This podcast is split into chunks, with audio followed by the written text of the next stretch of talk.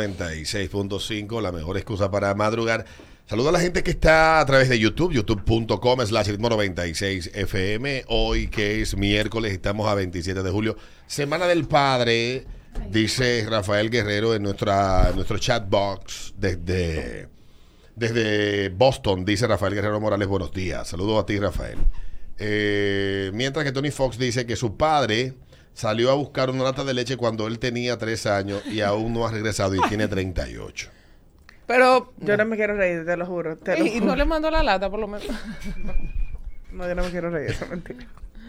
Ey, señor, Es una tragedia. No ¿no? me quiero reír, de verdad. cualquiera sale huyendo cuando ve el precio de la lata.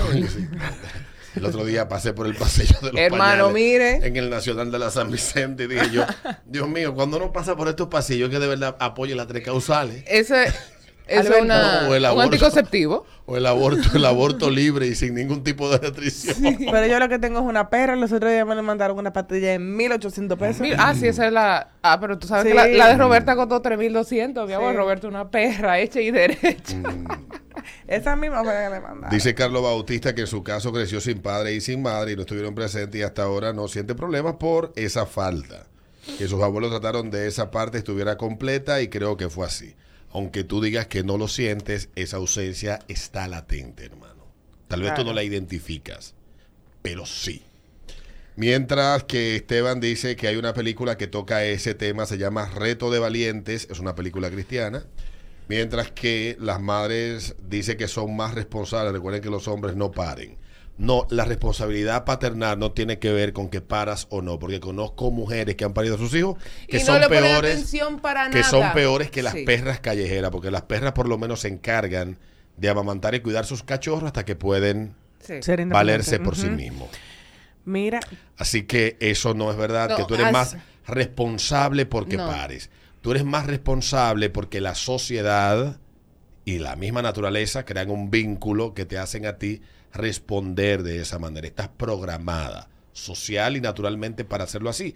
Pero si no hay un, vínculo, si no hay una programación en el entorno social que, que establezca en ti una responsabilidad moral de cumplir con eso, por mucha naturaleza que haya, hace lo mismo que la perra. Es así, Alberto. Desde que el cachorrito se puede valer por sí mismo, lo dejas abandonado. Y no, incluso. ¿Eh? Ni, si- ni Eh, siquiera que se pueda valer solo el cachorrito. Se lo dejan a, a mamá, a la, veci- a la vecina que no la Hermana, conoce. hay decenas de miles Sí, de casos similares. Tú no- sí. O sea, no me hable de esa vaina que tú de que porque para eres más responsable. No. Eso no es verdad. Mientras que... eh, mira que te iba a decir que con la persona que dijo que no le afectó, yo me imagino que esa persona en algún momento estuvo en el colegio viendo que los papás llegaban Mira, eso es terrible. y tú no estabas viendo el tuyo. En algún momento tú te comparaste y dijiste, ¿qué me está faltando a mí? O sea, aquí hay algo que no me... cal- yo, los números no me dan. No.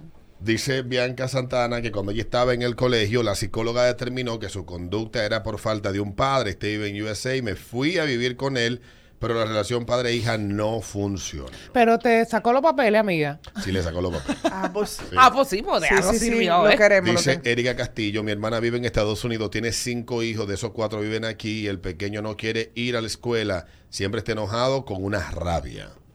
Esta otra dice que Nashville tiene razón, ella siempre terminaba las relaciones por miedo al abandono e inseguridad. Mientras que escribe este otro, eh, dice por aquí, saludo desde East Allentown, yo conocí a mi papá a los 14 años, tengo saco de inseguridades, él tiene 14 hijos con varias mujeres de Santiago, yo tengo dos niños y trato y tengo mis niños, mis niños semanal. Lo- lo- los santiagueros son bragueta alegre. Bragueta alegre. Me consta. Dice, ah, dice que la justicia y la sociedad se han encargado de hacer que el hombre piense así. Yo creo que es un resentimiento en esos hombres.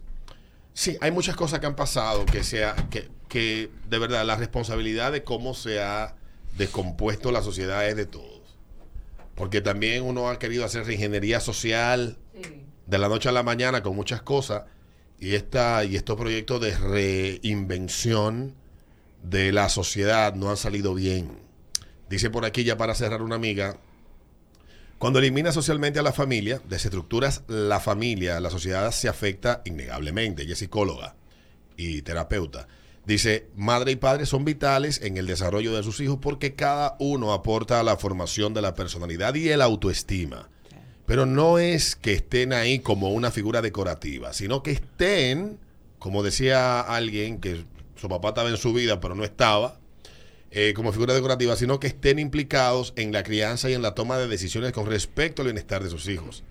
En nuestro país existe un proyecto de ley sobre paternidad responsable orientada a estimular políticas públicas que beneficien la relación entre padres e hijos. Y yo creo que el problema de las sociedades como la nuestra y el tipo de sociedad que hemos ido forjando y la idea que se ha ido concibiendo sustituyendo a la religión y a Dios por la política y, los pol- y, y el Estado como sustitutos de este y de, de la religión y de, y, de, y de Dios, es que la gente entiende que con leyes y con, y con ah, políticas, lo que llaman políticas públicas, que no es más que un disparate, Todo o sea, políticas públicas.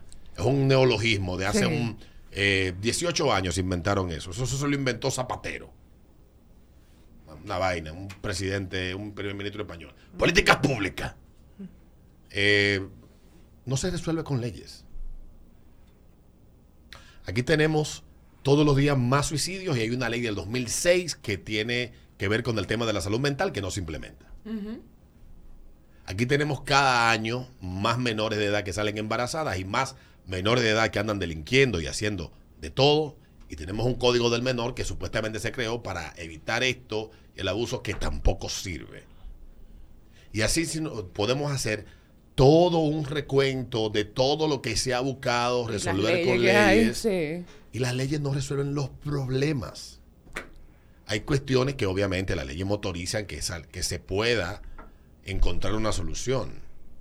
Pero la pregunta que tenemos que hacernos, antes funcionábamos mejor en ciertos aspectos y no habían leyes. ¿Qué eliminamos de la ecuación que ha hecho que las cosas dejen de funcionar?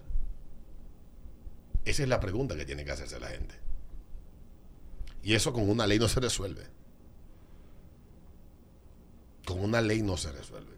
Yo no, no soy muy legalófobo o legafílico, que sería lo correcto, porque ófobo sería eh, Fobia. eh, fobia. No soy, no creo que todo se resuelva con. Aquí hay una ley para cada cosa. Hay leyes que sí funcionan, hay otras que no.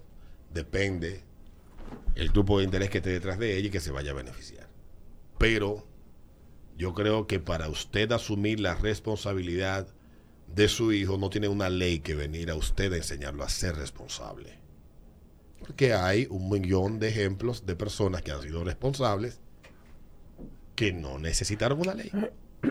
O no Sí. tenga hijos. Así mismo. Ya venimos al ritmo de la mañana.